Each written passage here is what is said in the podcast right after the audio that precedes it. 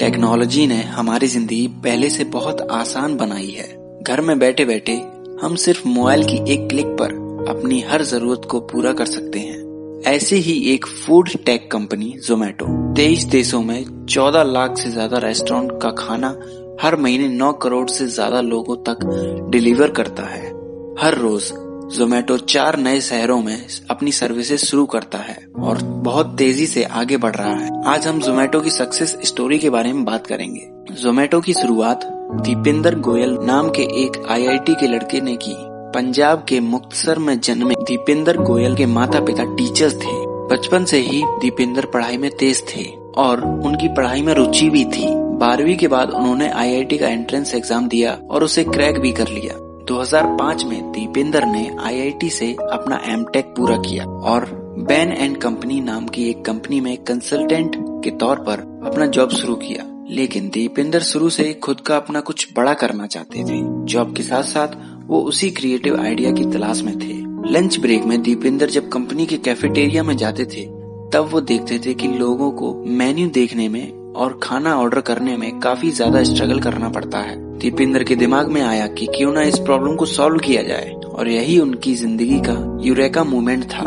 दीपेंद्र ने ये आइडिया अपने दोस्त प्रसून जैन को बताया और उनके साथ इस आइडिया पर तुरंत काम करने में लग गए। 26 जनवरी 2008 में बर्थडे पर दीपेंद्र ने अपने दोस्त प्रसून के साथ मिलकर फ़ूड लेट डॉट इन नाम की एक वेबसाइट लॉन्च की, जो कि एक रेस्टोरेंट मेन्यू की ऑनलाइन डायरेक्टरी थी। ये जोमेटो का शुरुआती रूप था। वेबसाइट पर दिल्ली के होटल्स और रेस्टोरेंट के मेन्यू को लिस्ट किया गया। डॉट इन डोमेन होने के कारण वेबसाइट पर ना के बराबर ट्रैफ़िक आ रहा था। इसी बीच दीपेंद्र के दोस्त प्रसुन नए जॉब के कारण मुंबई शिफ्ट हो गए और जाते जाते उन्होंने दीपेंद्र के स्टार्टअप को अलविदा कहा। लेकिन दीपेंद्र हार मारने वालों में से नहीं थे। उन्होंने वेबसाइट का नाम फ़ूड लेट डॉट इन से फूडी ईबे डॉट कॉम किया और ऑफ़िस से वापस आने के बाद अपनी वेबसाइट पर काम करते थे। 10 जुलाई 2008 को दीपेंदर लंच के वक्त ऑफ़िस में लैपटॉप पर कॉम का गूगल एनालिटिक्स देख रहे थे। वेबसाइट पर तीन लोग थे। दीपेंद्र की कंपनी में काम करने वाले उनके दोस्त पंकज चड्डा ने उनके लैपटॉप पर गूगल एनालिटिक्स का पेज देखा और ट्रैफ़िक बढ़ाने के लिए उनकी मदद करने के बारे में पूछा। पंकज की मदद से कॉम का ट्रैफ़िक तीन गुना बढ़ गया। तो दीपेंद्र ने पंकज को उनकी आइडिया पर साथ काम करने के बारे में पूछा और पंकज तैयार हो गए। और इसीलिए 10 जुलाई 2008 को जोमेटो का बर्थ डे माना जाता है। अब फूडी ईवे डॉट कॉम आरोप नए सिरे से काम शुरू हो गया। पंकज चड्डा के आने से फूडी ईवे डॉट कॉम का ट्रैफ़िक बेहद बढ़ गया था। और सिर्फ़ नौ महीने के अंदर Foodiebay dot com Delhi NCR की सबसे बड़ी रेस्टोरेंट डायरेक्टरी बन गई। इस वेबसाइट पर रेस्टोरेंट्स को उनकी सर्विस और फ़ूड क्वालिटी के हिसाब से रेटिंग करने की सुविधा थी, जिसके कारण लोगों को अच्छे रेस्टोरेंट तलाश करने में आसानी हुई। इस कंपनी को और बड़ा करने के लिए दीपेंद्र और पंकज ने अपनी जॉब छोड़ दी। नौकरी डॉट कॉम के फाउंडर संजीव बिकचंदानी ने दीपेंद्र गोयल को मिलने के लिए बुलाया और मिलने के बाद फूडी ईवे डॉट कॉम में 10 लाख डॉलर इन्वेस्ट किए। संजीव बिकचंदानी के सजेशन के बाद कंपनी का नाम फूडी ईबे डॉट कॉम से जोमेटो कर दिया गया। इसके दो रीजन थे। फूडी ईबे के नाम में आखिरी के चार वर्ड दुनिया की मशहूर कंपनी ईवे से मिलते जुलते थे, जिसके कारण ईवे उन पर केस कर सकती थी। और दूसरा कारण ये था, जोमेटो का नाम टोमेटो के रिदम में लिया गया है।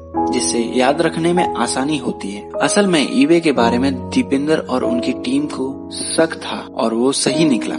फूडी ईवे को उनका नाम बदलने से पाँच दिन पहले ईवे से लीगल नोटिस मिला, लेकिन नाम बदलने की ऑफिशियल प्रक्रिया नोटिस मिलने से पहले ही शुरू हो चुकी थी। ऐसे में ईवे का नोटिस जोमेटो के लिए कुछ भी मायने नहीं रखती थी। 2012 में जोमेटो ने अपने मोबाइल ऐप को लॉन्च किया और अपनी फ़ूड डिलीवरी सर्विसेज़ शुरू की। दिल्ली एनसीआर में ज़बरदस्त रिस्पांस मिलने के बाद जोमेटो ने अपनी सर्विसेज़ को देश के बाकी बड़े शहरों में, जैसे पुणे, बेंगलोर, चेन्नई, हैदराबाद और अहमदाबाद में शुरू की।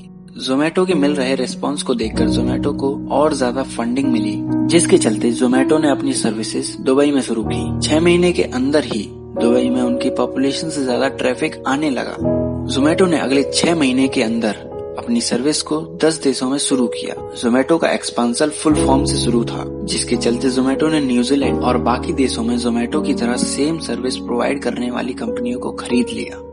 इंडिया में जियो के आने के बाद जोमेटो को बहुत फ़ायदा मिला। जोमेटो ने अपने बाकी कॉम्पिटिटर्स को मात देते हुए खुद को लीडर के तौर पर खड़ा किया। आज 24 में से 18 देशों में जोमेटो मार्केट लीडर है। जोमेटो ने खुद का फ़ायदा किया और रेस्टोरेंट्स को भी बहुत फ़ायदा पहुँचाया और अपने शहर के युवाओं को रोज़गार दिया। तो ये थी जोमेटो की कहानी। आज के लिए बस इतना ही। और अगर आप जोमेटो की सक्सेस स्टोरी डिटेल में पढ़ना चाहते हैं तो आप नीचे दिए गए लिंक से इस बुक को खरीद सकते हैं। आज के लिए बस इतना ही। अगली बार फिर मुलाकात होगी किसी नई बुक या स्टोरी के साथ। तब तक के लिए अपना ध्यान रखें और सीखते रहें।